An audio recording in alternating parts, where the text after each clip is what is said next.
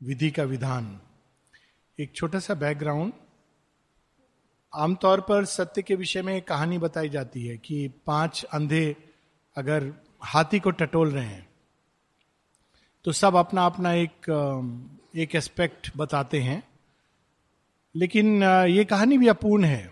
अगर पाँचों अपनी आँखें खोलकर भी हाथी को टटोले और अलग अलग जगह जाकर टटोले तो भी वे सत्य को नहीं पा सकेंगे, क्योंकि वो एक ही स्तर पे सत्य को देख रहे हैं। अर्थ ये कि सत्य केवल अलग अलग एंगल से देखकर नहीं पता चलता है। सत्य के लिए एक डीपर उतरना पड़ता है अपियरेंसेस के पीछे, और चेतना में ऊपर उठकर देखना पड़ता है। तो यही चीज़ हम सावित्री में देखते हैं कि एक ही चीज़ को अलग अलग स्तर से अलग अलग गहराई से श्री अरविंद हम लोगों को दर्शन कराते हैं और ये आवश्यक है उसकी संपूर्णता के लिए। ये इसलिए भी इंपॉर्टेंट है क्योंकि अभी हम लोग नारद, रानी और राजा अशुपति जो योगी भी हैं, इनका संवाद देख रहे हैं। और नारद से रानी ने प्रश्न किया है और नारद उत्तर दे रहे हैं। यही प्रश्न बाद में मृत्यु करेगी सावित्री से, लेकिन बड़े भयानक रूप में, क्योंकि वो मृत्यु कर रही है। यहाँ रानी कर रही है। रानी के प्रश्नों की मर्यादा है।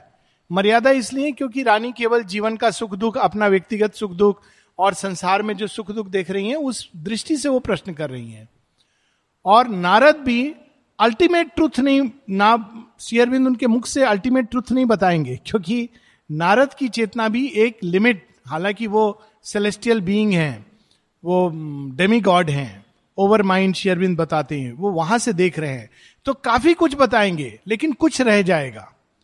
और इसीलिए जब हम शेयरविंद की कोई भी लेखनी पढ़ते हैं या जैसे सावित्री पढ़ते हैं तो कई बार ये प्रश्न उठता है शेरविंद ने यहाँ तो ये लिखा है, वहाँ ये क्यों कहा है?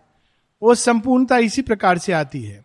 या कभी कभी एक पैसेज को लेकर प्रश्न उठता है कि ये शेरविंद ने यहाँ ये क्यों लिखा है? अगर हम प्रतीक्षा करें तो बाद में शेरविंद स्वयं उसका उत्तर देते हैं। तो यहाँ पर भाग्य के बारे में जो हम सुन रहे हैं, हालाँकि बहुत सुंदर है, बहुत अद्भुत है और कई सारे सत्य हम लोगों के सामने रख रहा है। लेकिन कुछ है जो बाद में इसका उत्तर मिलेगा जब मृत्यु और सावित्री का संवाद होगा। अभी भी एक संवाद है अंधकार और प्रकाश के बीच में, लेकिन एक लिमिटेड संवाद है। रानी ने एक प्रश्न किया था कि किसने हम लोगों को धक्का दिया इस संसार में आने के लिए? इन शब्दों में नहीं पूछती। हु कंडेम द सोल और ये एक वैलिड प्रश्न है। सेमेटिक रिलीजन्स में इस तरह माना गया है कि सोल को जो भगवान है या जो स्वर्ग के देवता हैं, राजा हैं, ईश्वर हैं, उन्होंने कुपित होकर एक दंड के रूप में भेज दिया। और कुपित भी किस लिए? बेचारे एडम ने एक सेव खा लिया था, हमने देखा जाए तो। एक सेव खाने की इतनी बड़ी सजा। ऑफ़ कोर्स वो save it's the apple of knowledge but the story is obviously symbolic but still it is absurd इतनी बड़ी सजा कि अंधकार में भेज दिया। और कई बार उसमें आती इटरनली डैम्ड कुछ ऐसी सोल्स भी हैं जिनको इटरनली डैम कर दिया। वो हमेशा अंधकार में रहेंगी। निश्चित रूप से यदि यही सत्य है तो ईश्वर पूजनीय नहीं है। एज सिंपल एज दैट क्योंकि ऐसा दंड तो मनुष्य भी किसी को नहीं देगा। भगवान तो कृपा निधान है, करुणा निधान है। कोई चीज़ है जो हम मिस कर रहे हैं। अब यहाँ पर यह प्रश्न लेकिन वैलिड है। ये सोल्स क्यों आई? वेदांत कहता है कि माया तो फिर से यह प्रश्न उठता है कि माया इतनी शक्तिशाली थी कि उसने आत्मा को बाँध दिया और जो ब्रह्म में स्थित था उसको नीचे ले आए और बेचारे ब्रह्म केवल देखते रह गए। कुछ है जो हम मिस कर रहे हैं। अब यहाँ पर शेरविंद इस उत्तर को एक लेवल आगे ले जाएँगे। हालाँकि संपूर्ण उत्तर के लिए हमको प्रतीक्षा करनी पड़ेगी जब सावित्री पूरा रहस्य मृत्यु को बताएँगी, क्योंकि सावित्री के मुख से ही पूर्ण रहस्य प्रकट हो सकता है। किसी भी काव्य में या कथानक में जो ऋषियों के द्वारा रचित है, उसमें पात्र की भी मर्यादा होती है। रामायण में सारा सत्य हनुमान के मुख से भी चाहते तो वाल्मीकि कह सकते थे, लेकिन नहीं कहते। और ये मर्यादा हमको हमेशा ध्यान रखनी चाहिए। एक बार माता जी से किसी ने पूछा पुरुष और प्रकृति का भेद क्या है? माँ कहती, मैं नहीं जानती, नलिनी से पूछ लो। लोग नलनी दा की ओर मुड़ गए। बड़े होके, ऐसा कौन सी बात है जो माँ नहीं जानती? नलनी दा बताएँगे। नलनी दा ने कहा, यदि माँ कहती है कि वो नहीं जानती तो मैं तो यही कहूँगा कि मैं पूरी तरह ज्ञान में हूँ। टेनिस, वापस। तब माँ बताती हैं कि वास्तव में ये भेद होता नहीं है। ये भेद उच्चतम लेवल पर यह भेद नहीं एग्जिस्ट करता है। ये भेद केवल एक प्रैक्टिकल लेवल पर एग्जिस्ट करता है और फिर वो बताती हैं, एक ही सत्य के दो पहलू हैं। सावित्री में शेरविंद इसको बड़े सुंदर ढंग से बताते he. Is the vision and he is the seer he is the actor and he is the act he is the knowledge and he is the known ये एक ही का खेल है। दो पॉइज हैं। तो उसी प्रकार से यहाँ पर अब नारद उत्तर दे रहे हैं। काफ़ी आगे तक हम लोगों को ले जाते हैं, लेकिन आप देखेंगे एक शब्द वो यूज़ करते हैं और उस शब्द के ऊपर प्रश्न उठ सकता है। उसका उत्तर, पूर्ण उत्तर सावित्री देंगी बाद में। थोड़ा सा कथानक में सस्पेंस रहना भी अच्छा है। परंतु यहाँ पर नारद का उत्तर है, O mortal who complainest of death and fate accuse none of the thy self has called अब देखिए, यहाँ पे शब्द है हार्म पहले तो वो कहते हैं कि तुम कह रहे हो कि मुझे किसने भागी, ऐसा बाँध दिया, किसने मुझे इस अवस्था में ले आए? तो कहते हैं कि किसी और को तुम दोष मत दो। जो हार्म तुम्हारे जीवन में उसको तुम ही लेकर के आए हो। लेकिन यहाँ पर हार्म शब्द का ये ये मतलब नहीं है कि तुमने सेव खाया था, तुमने गलत इच्छा की, इसलिए तुम गिर पड़े। यहाँ पे उसका उसी चीज़, उसको एक अलग रूप दे रहे हैं Sherwin. This troubled world thou has chosen for thy home thou are thy self the author of thy pain तुमने चुनाव किया था इस भूमि पर आने का। यानी कोई बंधन नहीं था। आत्मा यदि बंधन में बंधी है तो स्वेच्छा से बंधी है। ये चीज़ शेरविंद के एफोरिज्म में भी आती है। None is bound none is free ये हमारा चुनाव है। हमने चुनाव किया और ये बहुत बहुत महान सत्य इसको पकड़ने के लिए बहुत साहस की ज़रूरत है। We are the ones have chosen अब प्रश्न उठता है, हमने क्यों चुनाव किया? अब उसका उत्तर आगे। Once in the immortal boundlessness of self in a vast of truth and consciousness and light, the soul looked out from its felicity. एक काल था जब एक समय था या समय के पार की पहले की बात है जब जीवात्मा ने जीवात्मा सदैव उसका एक भाग्य फ्री रहता है सेंट्रल बीइंग कहते हैं शरीर। तो उसने झाँक कर देखा कहाँ थी उसका घर कहाँ था? Vastness consciousness, light, truth, bliss, यही उसका घर था। वहाँ से झाँक कर देखा। क्या देखा? The soul looked out from its felicity it felt the spirit's interminable bliss उस समय जीवात्मा क्या अनुभव कर रही थी? आनंद इनटर्मिनेबल ब्लिस आनंद ही आनंद, जिसका ना आदि है, ना अंत है, इस अवस्था में थी। It knew itself deathless timeless spaceless one ये देश काल की सीमा में नहीं जानती वो। वो तो अपने को अनंतो हम आनंदो हम सब देश काल की सीमा के परे है। मृत्यु नहीं जानती। It saw the eternal lived in the infinite अनंत में वो निवास करती थी और केवल शाश्वतता को जानती थी। Then curious of a shadow thrown by truth its train toward some otherness of self अब यहाँ पे, जब उसने देखा उस अवस्था से, देखा एक शेडो ट्रुथ की शेडो अब ट्रुथ ने ये शेडो क्यों कास्ट की? ये उत्तर जब शेडो पूछेगी, तब सावित्री बताएँगी। ये उत्तर यहाँ पे नहीं आएगा। शेडो कौन है? मृत्यु। मृत्यु सावित्री से कहती है, मैं राजा हूँ। तो सावित्री कहती हाँ लेकिन ट्रुथ ने ही तुमको जन्म दिया है ट्रुथ में ही तुमको विलय होना है। ये उत्तर तब आएगा। परंतु यहाँ भी जो उत्तर है, वो कुछ कम रोचक नहीं है। It was drawn to an unknown face peering through night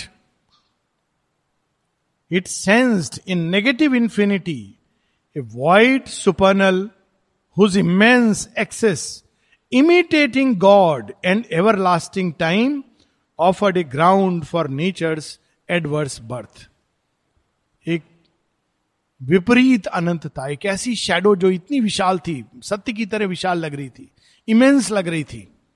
उसके अंदर कोई वेग सा चेहरा, होता है ना, सबके मन में, देखिए एडोलिसेंस में क्या होता है? एडोलिसेंस के पहले बच्चे अपने माता पिता के पास सुरक्षित रहते हैं और कोई उनको बुलाए इधर उधर जाने को नहीं जाते हैं। तब सब माता पिता कहते हैं, बच्चों को दस ग्यारह साल के पहले मेरा बच्चा बहुत ही अच्छा है। सब बच्चे साधु बच्चे होते हैं। बारह तेरह शुरू होता है तो थोड़ी उनको प्रॉब्लम होती है। फिर तेरह चौदह में लगता है हाथ से निकल रहा है। पंद्रह सोलह में कहते निकल गया मेरा बच्चा। सत्रह अठारह में मेरा बच्चा तो पूरी तरह अब मेरे बश में नहीं रहा। फिर वो पूरी साइकिल कंप्लीट करके पच्चीस में कह, उनको थोड़ी सांस आती है। शायद थोड़ा बहुत मोल्ड हो रहा है। ये प्रोसेस है। और बच्चा क्यों निकला सुरक्षित, सुरक्षा कवच से? क्योंकि उसके बिना उसका पूर्ण विकास नहीं होगा। अगर बच्चा माता पिता के छाया में ही रहता शैडो सुरक्षा में रहता तो वो कैसे विकसित होगा? Yes to face the challenge तो यहाँ पर भी जीवात्मा को अगर अपनी पूर्णता को प्राप्त करना है आई एम सॉरी ये उत्तर बाद में आता है बट आई एम स्कीपिंग थोड़ा ये सस्पेंस कम कर रहे ये उत्तर बाद में सावित्री देती, क्योंकि उसको अपनी पूर्णता के विकास के लिए उस अंधकार उसको आकर्षित करता है। उसके अंदर वो ग्राउंड है, बीज जो वृक्ष से निकलता है, उसको धरती के अंदर गढ़ना होता है। अगर वो फ्रूट के अंदर छिपा रहे तो वो अपने, वो वृक्ष नहीं बन सकता है। तो यहाँ पर उसने ये देखा आत्मा ने, जीवात्मा ने इंडिविजुअल सोल ने। And matter's rigid hard unconsciousness harbouring the brilliance of a transient soul that lights up birth and death and ignorant life देखा वहाँ से उसने। ये संभावना है। जड़ तत्व के अंदर में एक प्रकाश का बीज बो सकती हूँ। उसको प्रकाशित कर सकती हूँ। अब देखिए, कौन लेता है चैलेंजेस लाइफ में? जो सक्षम होता है। और कहीं ना कहीं जीवात्मा जानती है कि वो सक्षम है। इसलिए उसने इतना बड़ा चैलेंज लिया है। पर चैलेंज तो चैलेंज है। A mind arose that stared at nothingness till figures formed of what could never be, it housed the contrary of all that is. फिर मन आया और उसने इस नथिंगनेस के अंदर आकृतियाँ पैदा की। मन को कहा गया है फॉर्मेच्योर फॉर्म देता है। यहाँ हमारा मन भी जैसे आकृतियाँ देता है, मनुष्य के मन में वही क्षमता है। मनुष्य के मन में कैपेसिटी है जिसको कहा जाता है कल्पना, और लोग कहते हैं कल्पना is unreal it's not true actually आप देखिए टीवी में हॉरर शो और कहते रहिए ये अनरियल है ये भूत रियल नहीं है। और जो लोग, नहीं, वो उतने ही डरने लगते हैं। या टीवी में कोई और क्रोध या एक्साइटमेंट के सीन्स आपको प्रभावित करेंगे। आप कहते रहिए, ये रियल नहीं है। कहते रहिए, ये तो छोटी सी इमेज है। मन की ये शक्ति है कि वो रूप गढ़ती है। वो रूप आपको स्वप्न में आएँगे, रियल चीज़ों में आएँगे। आप उन रूपों को इंपोज करोगे और मीडिया इस चीज़ को जानता है। देखिए मीडिया कैसे आपको मोल्ड करता है इवन व्हाट्सएप में। 99 परसेंट सब गलत चीज़ें आती हैं। I must tell you this vitamin F खा लो, ये एफ़ तो सच्चा विटामिन है विटामिन फेथ बी सेवनटीन खा लो खाओगे, सब रोग ठीक हो जाएँगे, ये खा लो, वो खा लो। This is all nonsense please but अब क्या होता है कि ये चीज़ें जब आती हैं, इनका बड़ा पावर है तो हम उसमें विश्वास करने लगते हैं और इमेजेस गढ़ने लगते हैं। पॉलिटिकल ओपिनियंस फेवर में या अगेंस्ट हो जाती हैं। It is all the power of image that mind can create अब ये तो मनुष्य का मन है। अब जो ओरिजिनल माया है, वहाँ से मन उत्पन्न हुआ है। इट इज़ द पावर जो इन्फिनिट को रूप दे देती है, नाम दे देती है, बाँध देती है। तो नाम रूप की जो रचना हुई है, जो माया, मात्रा, माता all means the same thing जो मेजर करती है, अनंत को वो नाम रूप दे देती है। तो यहाँ माइंड का वो मतलब है माइंड अरोज उसने रूप दे दिए। और शेयरविंद कहते हैं which could never be what could never be अनंत, शांत कैसे बन सकता है? असीम, सीमित कैसे बन सकता है? लेकिन माया ने ये घटित कर दिया। क्यों घटित कर दिया? क्योंकि खेल शुरू होने वाला है। तो उन्होंने सबको रोल दे दिया। What could never be in not appeared as beings huge sealed cause its dumb support in a blank infinite in whose abysm spirit must disappear not appeared एक ऐसे मैजिक सर्कल में, जिसके आर पार कुछ दिख नहीं रहा है। तो अगर उससे कोई जो मैजिक सर्किल में अचानक आँख खुले और कहे कि, क्या है? हमारी उत्पत्ति कहाँ से तो ऊपर देखेगा, नीचे देखेगा साइड देखेगा, बोलेगा, कुछ नहीं है। कहाँ से उत्पन्न हुए नथिंग से हम आए हैं। क्योंकि वो देख नहीं पा रहा है कि उत्पत्ति का स्रोत क्या है। ये कहानी विष्णु पुराण में प्रारंभ में आती है। जब ब्रह्मा और Vishnu they are the only two beings तो पहला प्रश्न करते हैं कि तुम कहाँ से? तो कहते, तुम कहाँ से? तो दोनों कहते, कौन पहले आया? तो कौन पहले आया, कहाँ से आया, इस प्रश्न पे वो मेडिटेट करते हैं। ऑफकोर्स उसमें उत्तर दिया गया है कि हम अनंत से आए शिव एक स्तंभ के रूप में प्रकट हो जाते हैं ज्योतिर्स्तंभ कहते हैं, तुम ऊपर जाओ और तुम नीचे जाओ। जो पहले ढूंढ लेगा छोर को, वो पहले आया, वो फ़र्स्ट है। तो ब्रह्मा झूठ कहते हैं और विष्णु सत्य कहते हैं कि मुझे नहीं मालूम। तो इसलिए विष्णु की पूजा होती है, ब्रह्मा की नहीं दिस स्टोरी बट बड़ी वेरी सिंबॉलिक कि पता नहीं चलता कहाँ से आए हैं। अज्ञान में हम कहते हैं अंधकार से आए। जैसे अगर कोई रात को ही उठे और पहली बार सूर्य को देखे और उसको कुछ नहीं मालूम है उससे कहा जाए सूर्य कहाँ से निकला तो उसका क्या उत्तर रहेगा? स्वाभाविक, अंधकार से निकला। सृष्टि कहाँ से निकली? अंधकार से निकली। अज्ञान में तो यही कहेगा। और जिसने देखा हुआ है दिन वो कहेगा, मूर्ख हो। वास्तव में सूर्य तो ना डूबा ना निकला, उसी का खेल है। धरती थोड़ा घूम गई थी तो अंधकार हो गया था, सूर्य वहीं था। सो so, ये पर्सपेक्टिव किंतु जब हम अज्ञान अंधकार में आते हैं तो हमारा यही पर्सपेक्टिव होता है। A dark and nature lived and held the seed of spirit hidden and feigning not to be dark and nature जैसे धरती अपने अंदर बीज को डाल लेती है। और कोई बीज से पूछे कहाँ से आए, कहेगा पता नहीं कहाँ से आए। और वो बेचारा अंधेरे में उसको ना लेफ़्ट पता है, ना राइट पता है, एक सीक्रेट आकर्षण से ऊपर उठता चला जा रहा है। फीनिंग नॉट टू बी अगर कोई बीज को बोले, तुम पता है कौन हो? कौन हो? तो कहेगा, तुम वट वृक्ष हो। तो बीज क्या बोलेगा? प्लीज़ मज़ाक मत करिए साहब, ऐसे गरीब आदमी के साथ आप ऐसा मज़ाक कर रहे थोड़ा तो हमारा ध्यान रखिए। देख रहे छोटा वट वृक्ष। उसी तरह से जो हम लोगों को कहा जाता है यू आर डिवाइन तो हम कहते हैं प्लीज़ डिवाइन डिवाइन है। हम तो सीमित हैं छोटे मोटे धरती के कीड़े हैं। No our truth is that we are divine we have forgot in it इसीलिए हम मिमी आते हैं, डरते हैं, सबसे डरते हैं, कितने चीज़ों का भय करते हैं। जिस दिन हम जान जाते हैं कि हम डिवाइन हैं तो फिर निर्भय हो जाते हैं। जब स्वामी विवेकानंद से पूछा था, ब्रह्म की एक डेफिनेशन तो कहते हैं, निर्भय। ब्रह्म जो रियलाइज़ करता है, निर्भय होता है। क्योंकि वो जान जाता है कि ट्रुथ तो असीम है, उसको डिस्ट्रॉय नहीं किया जा सकता। डिस्ट्रॉय तो सीमाएँ होती हैं डिस्ट्रॉय सीमित पर्सनालिटी होती है डिस्ट्रॉय बॉडी होता है डिस्ट्रॉय संबंध होते हैं, लेकिन सत्य कभी नहीं डिस्ट्रॉय हो सकता। तो निर्भय होता है।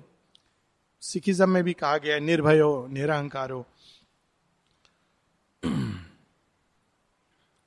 eternal consciousness became a free जब ऐसा हुआ अंधकार में तो फिर इटर्नल कॉन्शियसनेस जो शाश्वत को अनुभव करती थी जीवात्मा, वो अब कभी कभी became a freak rare event touch touches मिलते थे।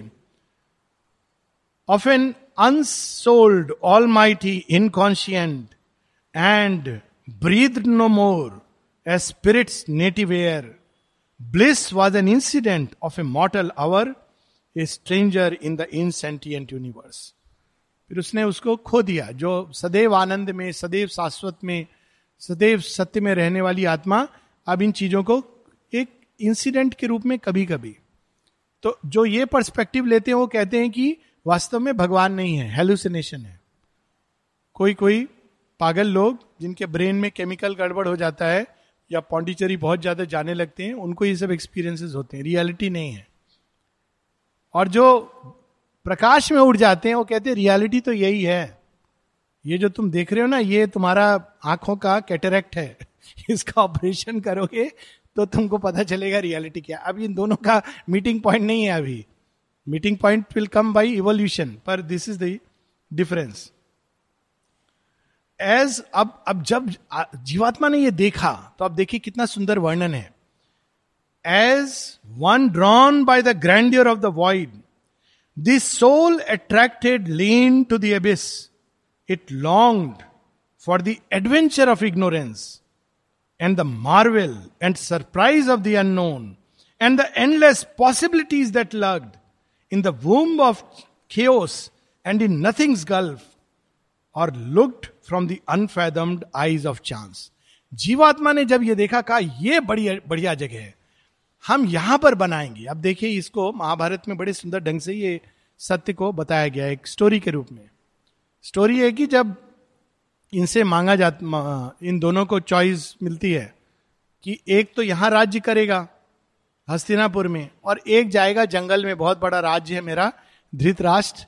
कहते हैं कि वहाँ पर मैं दे देता हूँ। तो आप दोनों का बंटवारा हो जाएगा। तो दुर्योधन तो एडिमेंट है कि मुझे तो यही चाहिए हस्तिनापुर। पांडव कहते हैं, जहाँ भेज दो। हस्तिनापुर हमारे अंदर है, हम बना लेंगे। दिस इज़ द डिफरेंस तो कहते ठीक है, खांडव प्रस्थ में चले जाओ। वहाँ सांप, बिच्छे, जंगल मतलब एब्सोल्युटली जैसे ऑरोबिल था एक समय। रेड सॉइल अनइनहेबिटेड लेकिन जो एडवेंचरर सोल है ना, उसको इसमें आनंद आता है।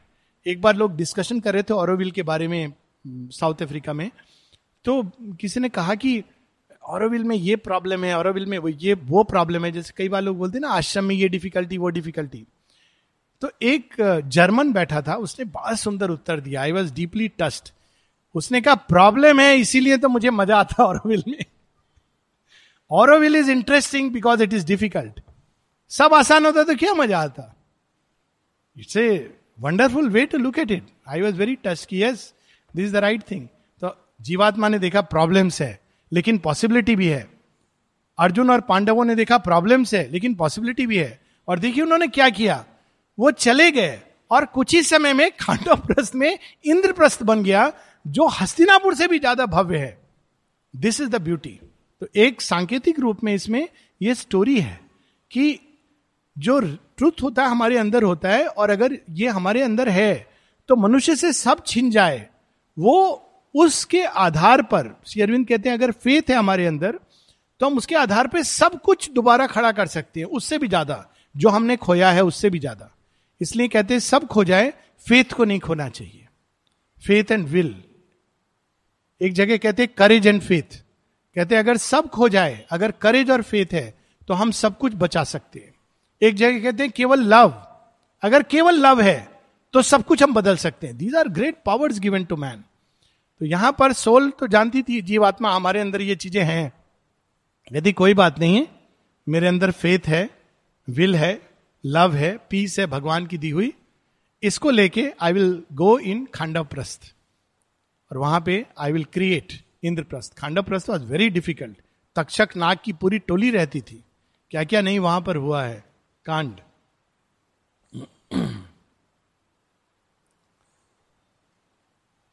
अनफेदम डाइज ऑफ़ चांस देखिए क्या जो हीरोइक स्पिरिट्स होते हैं चांस में खेलने का, आप देखिए अगेन इसमें मॉडर्न कंटेक्स में लीजिए।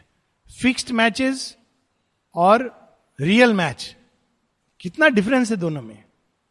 हम लोग की छोड़ दीजिए। जो खेल रहे हैं, उसको क्या मज़ा आता होगा कि चौथी बॉल पर मुझको आउट होना है।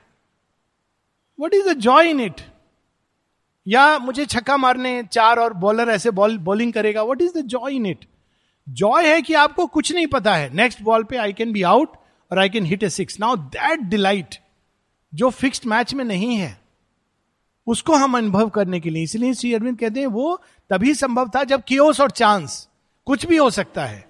तब जब हम उस खेल को खेलते हैं जीवन के, तब हमारी पूर्ण संभावनाएँ आती हैं। अगर सब फिक्स्ड हो जाए तो it's like a fixed match ना देखने वाले को मज़ा आ रहा है, ना खेलने वाले को मज़ा आ रहा है।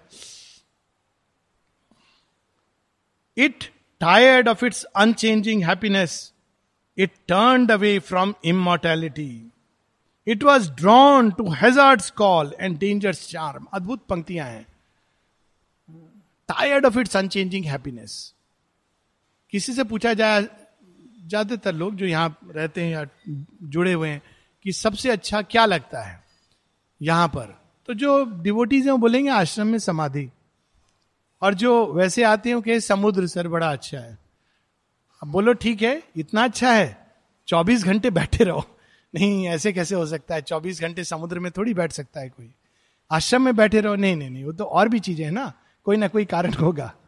Tired of its unchanging happiness आप man nature is like that और ये नेचर क्यों बनाए because we have to build other things अगर हम हर समय उस हैप्पीनेस में रहेंगे तो work is also important where we have to build the same truth तो tired of its unchanging happiness एक कारण यह है. दूसरा it was drawn to hazard call and danger charm Mount Everest पे जो लोग चढ़ने की कोशिश करते हैं उनको हम कह सकते हैं कि या तो वो अभी कोई चढ़ी ना lady I think she is the first Indian women to climb Mount Everest and the six in the world amazing तब कोई उससे पूछे कि तुम ये क्यों कर रही थी? सबने बोला होगा उसको। ये एडवर्टाइजमेंट भी आता आजकल। पिता कहते हैं शादी कर लो, यही तुम्हारा सब कहते हैं, ये क्या कर रही है? पढ़ाई कर ले, पढ़ाई मत कर, या थोड़ा बहुत पढ़ के ये कैरियर ले ले। वो रनिंग करना चाहती है। तो जब सब उसको कंडेम करते हैं तो उसकी माँ कहती है, आके, बेटी, तू भाग, मैं तेरे साथ हूँ। Now look at this lady who has climb Mount Everest ये तो हम लोगों ने पढ़ लिया न्यूज़पेपर में आ। गया कितनी उसको रेजिस्टेंस मिली होगी? निश्चित रूप से माता पिता सबने कहा होगा, तू पागल है, कोई लड़की ये सब करती है, तेरी उम्र हो गई है, शादी कर ले, पढ़ाई कर ले, चल नौकरी कर ले। But look at her joy अब जब वो माउंट एवरेस्ट चढ़ी है तो ज़रूर वो सेल्फी खिंचवाएँगे माता पिता सब लोग टीचर्स कि हमारी शिष्या है, हमारी है but this is the challenge of danger charm danger का एक चार्म होता है, उसके लिए, अनुभव करने के लिए। वहाँ तो सब सुरक्षित है। तो उसका जो डिलाइट है, वो भी द जीवात्मा wants to experience danger charm hazard call it yearn to the pathos of grief the drama of pain perditions peril the wounded bare escape perditions peril जहाँ सब कुछ खोकर खो देना, उसका अपना एक जॉय है। पेरिडिशंस पेरिल एकदम गिर जाना, इसका और गिर के फिर उठना। तो ये सारे जो विविध अनुभव हैं और उनकी जो डिलाइट है, जब देखिए कभी डिफिकल्टी से गुजर के जब लोग वापस आते हैं आश्रम में रहते रहते लोग बोर हो जाते हैं, बहुत बार कहते हैं, वही खाना, यही हो। फिर बाहर जाते हैं। बाहर जाते हैं, फिर उनको याद आता है, आश्रम आश्रम। पहली चीज़ जब आके, आश्रम डाइनिंग रूम। उस समय कोई बोले, बहुत गर्मी है। नहीं नहीं नहीं। ऑफ़ कोर्स वैसे भी लोग जा सकते हैं, कोई ज़रूरी नहीं है कि that is different that is wideness but otherwise there is a joy delight, वो ये डिलाइट उस डिलाइट को कॉम्पेंसेट करता है। उसको दोनों मिलके एक होते हैं। The delight of this adventure कि भगवान से दूर रह के भी भगवान की उपस्थिति का अनुभव। So it takes the delight of the contrary तो यहाँ पर उस, उसका परडिशन पेरिल परडिशन मतलब विनाश। रावण ने चुना था। रावण के पास चुनाव था। तीन जन्मों में, सात जन्मों में मेरे भक्त बनकर आ जाओ। तीन जन्मों में मेरे से युद्ध लड़के आ जाओ। रावण ने कहा I choose perdition peril choice है। इसका अपना एक और कहता है वो बाद में, उसको ये ज्ञान होता है। ये दोनों ट्रूथ के, एक ही ट्रूथ के दो साइड्स हैं। द वुंडेड बेयर एस्केप चोट लग गई है। मरने वाले हैं। और मृत्यु के मुख से जब कोई वापस आता है, तब जीवन और सुहाना लगता है। ये the wounded bear escape the music of ruin and its glamour and crash ये सारे सत्य शेयरविंद माता जी के पूर्व जीवन के हैं। म्यूज़िक ऑफ़ रूइन शेयरविंद एक समय ट्रोजन वार में पेरिस थे। कैसा अनुभव किया होगा पेरिस ने? जब हेलेन से प्रेम करके लेके आए और ये श्री अरविंद इलियन में बड़े सुंदर ढंग से लाते हैं। इलियन युद्ध के कगार पर खड़ा है, ट्रॉय। और युद्ध में कुछ भी हो सकता है, सब खत्म हो सकते हैं, सारी सभ्यता विनाश हो सकती है, सब अपना अपना पक्ष रखते हैं। तो एक एशियन वुमेन है जो लड़ने आई है, ट्रॉय की तरफ़ से। और उससे सब पूछते, तुम क्या चाहते हो? कहते, युद्ध। क्यों? कहती, मुझे एचलिस से लड़ना है। केवल एचलिस से युद्ध करने के लिए आई है। उसका और कोई इंटरेस्ट नहीं है युद्ध में। सच किधर है, धर्म किधर है, नहीं। I want to fight Achilles she Achilles वहाँ श्री अरविंद उसको समाप्त करते हैं। सबसे पूछते हैं, सब अपना अपना पक्ष रखते हैं। लास्ट में प्रायम कहते हैं, अब मैं निर्णय करने वाला हूँ। निर्णय कैसे करते हैं? हेलेन को बुलाते हैं और शेरविंद ने इस इस पार्ट को इमोटलाइज कर दिया अपनी पोयम मिलियन में। हेलेन से पूछते हैं मुझे तुमसे केवल एक प्रश्न करना है। क्या क्या अभी तुम मेरे पुत्र को प्यार करती हो? वो कहती, यस। तो प्रायम कहते, युद्ध होगा। चाहे सभ्यता विनाश हो जाए, लेकिन प्रेम के लिए युद्ध होगा। की से first time will fight war for love love becomes the new dharma तो युद्ध होता है। युद्ध के पहले हेलन का एक संवाद है। वो महाकाली की अंश अवतार थी। जैसे पेरिस श्री अरविंद की विभूति थे, महाकाली की अंश अवतार थी। तो हेलन रिफ्लेक्ट करती हैं, ये सब होगा, मेरे कारण विनाश होगा। पेरिस को बाय बाय करती हैं। फिर कहती हैं, वैसे ठीक ही है कि ये सभ्यता काल के गर्त में चली जाए। इट्स वेरी पावरफुल थिंग किसके लिए? हेलेन के लिए। If you read it it's frightening लेकिन उसके पीछे एक दिव्यता नज़र आती है। हेलन के लिए नहीं। एक ऐसी सभ्यता जिसमें सौंदर्य बोध नहीं, प्रेम नहीं, वो विनाश ही हो जाए तो अच्छा है। इतनी डेवलप्ड सिविलाइजेशन थी। It is brought to dust और शेरविंद कहते हैं इसके पीछे गुए कारण क्या था? तो perdition peril ruin the music of ruin उस समय कैसा लगा होगा पेरिस को और हेलन को कि हमारे कारण ये सब विनाश हो गया। म्यूज़िक ऑफ़ रूइन ये भी एक अनुभव है। The soul takes it and takes joy in it the music of ruin and its glamour and crash the savour of pity and the gamble of love it's a big gamble जब Paris लेके गए थे Helen को, उनको पता था क्या कर रहे हैं। उनको पता था मैंने लॉस एगेम नॉन पर उनको लगता था हम इनको हरा देंगे। और सच है कि अगर एचलिस नहीं खड़ा होता उनकी तरफ़ से तो ये हरा देते उनको। Gamble of love will it work will it not work ये सारे अनुभव विविध अनुभव हम लोगों की जीवात्मा को पोषित करते हैं अपनी पूर्णता के लिए। And passion and the ambiguous face of fate लग रहा है कि विजय होगी पराजय। एक अभी मैं वॉच कर रहा था बड़ी विचित्र कभी कभी पराजय हुई हैं। गैम्बिल ऑफ़ फेट माने एम्बिग्यूटी ऑफ़ फेट एक um, कौन था वो? हुमायूं से लड़ा था। अकबर से लड़ा था। हुमायूं को हरा के फिर अकबर से लड़ा था। Hindu king, the last Hindu king. Huma, Humayun से मिलता जुलता नाम था। Huma Singh something. Aditya. Huma Aditya something. Anyways. तो वो राजा उसने हरा करके इवन हुमायूं को उसने हरा दिया था और थ्रोन दिल्ली की वापस हिंदूज के हाथ में आ गई थी। He was the last Hindu king before the Mughal empire finally उधर दूसरी तरफ़ अकबर था, तेरह साल का लड़का और नीम अफजल उसका जो गाइड है, ये Faizal Khan one of them और इसकी सेना जब देखी मुगलों ने तो डर गए। इसकी सेना में अफगान, राजपूत सब थे और ये अपने आप में एक बहुत ही शौर्य वाला योद्धा था। और ये हरा रहा था उनको।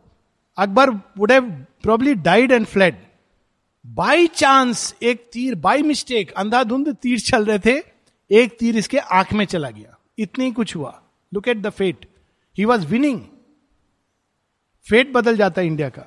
एक आँख में चला गया। अच्छा उस समय भी ही शुड हैव सेड हम लोग युद्ध बाद में लड़ेंगे। वो टर्न अराउंड कर देता, सेना इसके पीछे पीछे टर्न अराउंड हो जाती। है और वो सेना इतनी विशाल थी कि they would have bounce back ये अपने जोश में इसने तीर निकाला और लड़ने लगा। वॉरियर था, लेकिन नेचुरली आप इतने घातक हमले के बाद he could not sustain it बेहोश हो गया। ये चीज़ देख ली मुगलों ने और उसको कैप्चर कर लिया। जब उसको कैप्चर किया तो फिर सेना भाग गई।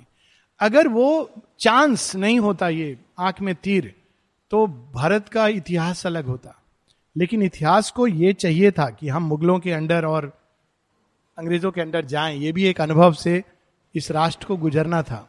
सो शेयरविंद यूज़ करते हैं एम्बिगुअस फेस ऑफ़ फेट अगर उस समय कोई युद्ध देख रहा होता तो निश्चित रूप से कहता, उस समय तो ये मैच नहीं होता था, अब तो मैच होता है। Warring instinct India Pakistan match में खत्म हो जाती है। पर पहले तो रियल मैच होता था, उसमें रियल मरते थे। सो एम्बिगुअस फेस ये भी एक अनुभव है जो सोल को चाहिए। A world of hard endeavour and difficult toil and battle on extinction perilous verge ordinary battle नहीं extinction perilous verge a clash of forces a vast incertitude क्या होगा? होगा कि नहीं होगा? इसका अपना जॉय है। The joy of creation out of nothingness अभी मैं एक देख रहा था व्हाट्सएप पे एक चाइनीज़ कैसे वो छोटी छोटी चीज़ों को लेके बैलेंसिंग करती है। What is joy joy of creation out of nothingness मिट्टी हाथ में दे दो और sand dirt joy of creation out of nothingness उसका जो जॉय है वो वहाँ नहीं मिल रहा था। Strange meetings on the roads of ignorance and the companionship of half known souls वहाँ पे तो हम सब एक दूसरे को जानते थे। तो बोरिंग हो गया था। यहाँ पर घिरे नहीं जानते हैं। अचानक रास्ते चलते चलते जीवन के रास्तों में मिल जाते हैं, मित्रता हो जाती है। आह, उसका जो जॉय है डिलाइट है, वहाँ नहीं था। वहाँ तो हम सब एक दूसरे से सदैव परिचित थे, एक दूसरे सेंस में परिचित थे। यहाँ जो उसको हम लोग अलग अलग जगह मिलकर जो जन्म लेकर मिलते हैं, माँ कहती है children of the same family are really born under the same roof इसका एक एग्ज़ाम्पल हम लोग सबके एक बचपन में मित्र बनते हैं, परिवार होता है। लेकिन जब हम अपने सोल फैमिली को डिस्कवर करते हैं, जब आश्रम में आते हैं, एक एग्ज़ाम्पल, और अभिप्सा आती है, और धीरे धीरे हमको लगता है ये मेरा परिवार है। क्या जॉय आता है? और लगता है ये हमारा सच्चा परिवार है। क्यों? इज़ इट नॉट ट्रू कि दिस इज़ अवर फैमिली और उस फैमिली से उतना मज़ा नहीं आता है। दिस डिस्कवरी कि ये मेरी फैमिली है। जन्मों हम लोग शायद साथ रहे हैं। भगवान का काम किया है। साथ लड़े हैं। साथ पता नहीं क्या क्या अनुभव किया है। सुख दुख। और इस जन्म में भी हम माता जी का काम, वो शेरविंद कहते हैं ना, व्रति होकर हम तेरा काम करके तेरे धाम को लौट जाते हैं। उसका जो जॉय है it is much different from परिवार में अच्छा मेरा चचेरा भाई है मेरी बहन है, इसमें क्या मज़ा है? आप बचपन से जानते हो एक दूसरे को। तो strange meetings strange meetings on the roads of ignorance and the companionship of half known souls और the solitary greatness and lonely force of a separate being conquering the world उसका भी अपना जॉय है। अकेला एलेक्जेंडर निकल जाता है। पूरे विश्व को कॉन्कर करने। Called it from its too safe eternity वहाँ सब कुछ था, लेकिन कुछ ज़्यादा ही सेफ्टी थी। एडवेंचर नहीं था। सोशी अरविंद कहते हैं it is the adventure of consciousness and joy और एक जगह लिखते हैं कि योगी को, योग के लिए जो क्वालिटीज है, उसमें कहते हैं सबसे बड़ी क्वालिटी होती है you should be an adventurer जो सेफ्टी में रहना चाहते हैं, योग केवल कुछ पीस मिल जाए, सुरक्षा सुरक्षा मिल जाए they are not really ready that's an adventure जो तैयार है सब कुछ खो देने के लिए और कुछ भी ना मिले इट्स ए ग्रेट एडवेंचर माँ एक जगह वर्ड यूज़ करती है I call you to this great adventure यहाँ तक कह देती है what may happen to you tomorrow I do not know but if it interest you then come शेयरविंद इन्विटेशन में भी यही कहते हैं कि कौन मेरे साथ चलेगा? With the wind and weather beating around me चलोगे मेरे साथ में? कबीर दास जी भी कहते हैं इट्स ए ग्रेट एडवेंचर वो कहते हैं, जो अपना घर फूकने को तैयार है, चले मेरे साथ. So this need for adventure the delight of adventure this created this adventure of conscious and joy चार पाँच लाइन। और जैसे ये भाव जागृत हुआ a huge descent began a giant fall original bungee jumping without the rope बिल्कुल नीचे आ गए, अंधकार में। ये स्टार्ट हो गई process for what the spirit sees creates a truth पूरा ग्राउंड बन गया। फुटबॉल खेलेंगे, योद्धा खड़े हो गए ऑपोजिट में। भयानक football, Khelo. And what the soul imagines is made a world a thought that leave from the timeless can become indicator of cosmic consequence and the itinerary of the gods is cyclic movement in eternal time this is the original birth जैसी जीवात्मा ने कहा we want to enter in to the adventure of the inane तो सारे God's Titan सबको message आया। उन्होंने कहा, ठीक है, हम ग्राउंड बनाते हैं ऑपोजिट पार्टी क्रिएट करते हैं ऑपोजिशन क्रिएट करते, कठिनाई क्रिएट करते, ये भी उनको क्रिएट कुछ लोगों को काम दिया गया प्रॉब्लम्स क्रिएट करो, कुछ लोगों को काम दिया गया हेल्प करना, कुछ लोगों को काम दिया गया, बीच में थक जाएँगे तो ग्लूकोज ड्रिंक देना, कुछ लोगों को काम दिया गया रिकॉर्डिंग करना, ये सब अब सारे गॉड्स जीवात्मा ने संकल्प लिया है not a joke all the gods and the titans we are following our own choice itinerary of the gods gods लिख लेते हैं। Thus came born from a blind tremendous choice पूरा डिटेल्स नहीं मालूम है क्या होगा but it's a tremendous choice this great perplexed and discontented world और जब हम अज्ञान में क्या पाते हैं यहाँ this haunt of ignorance this home of pain there are pitched desire tents griefs headquarters क्या जगह बनाई? डिज़ायर टेंट्स जब लोग आ रहे थे महाभारत के वार के लिए तो डिज़ायर टेंट्स वेयर दुर्योधन ने जगह जगह अरे इनको हम पानी पिलाएँगे। जैसे वो होता है ना, जब किसान मर गए तो पार्टी पहुँच रही है। अरे हम आपका हक लड़ेंगे तो वैसे ही डिज़ायर स्टैंड तो शाल नरेश, शल्य शल्य को आप आइए आइए, हम आपकी सेवा। उनको पता नहीं है कि मेरी जो सेवा हो रही है, अंत में मैं बलि का बकरा बनूँगा। डिज़ायर स्टेंट्स तो बाद में इतने खुश हो जाते हैं। कहते हैं, कहा युधिष्ठिर? उसने मेरी इतनी सेवा की। तो दुर्योधन कहता है, युधिष्ठिर ने नहीं, मेरी की है, मैंने की है। आपको मेरी तरफ़ से लड़ना है। ये डिज़ायर टेंट्स अंत में कहा ले जाते हैं desire tents towards griefs headquarters अंत क्या है? महाभारत की महाविभीषिका और महाविनाश। A vast disguise conceals the eternal's bliss सब चीज़ के पीछे आनंद ही है। लेकिन दे इज़ ए डिस्गाइज ये डिस्गाइज क्यों क्रिएट किया है? फॉर द सेम रीजन कि जब हम छोटे होते हैं तो हम लोग एक खेल खेलते हैं जो बच्चों का सबसे favourite game I don't know आप उसका मॉडिफिकेशन रूप आता ज़रूर आया होगा वीडियो गेम में लुका छुपी hide and seek most fascinating game वही मित्र है आप खोज रहे हो। और वो कहेगा बीच में, मैं यहाँ हूँ, आप जाओगे नहीं है। ना? इसे जॉय। यही गेम मेगा स्केल पे। भगवान कहते मैं यहाँ हूँ। आप जाते देखते यहाँ तो शैतान छुपा बैठा था। Actually we have to go one step further ultimately से मैं तो सब जगह हूँ। मूर्ख तो इधर उधर क्यों ढूंढ रहा था। So this is where we will stop and continue the next movement next week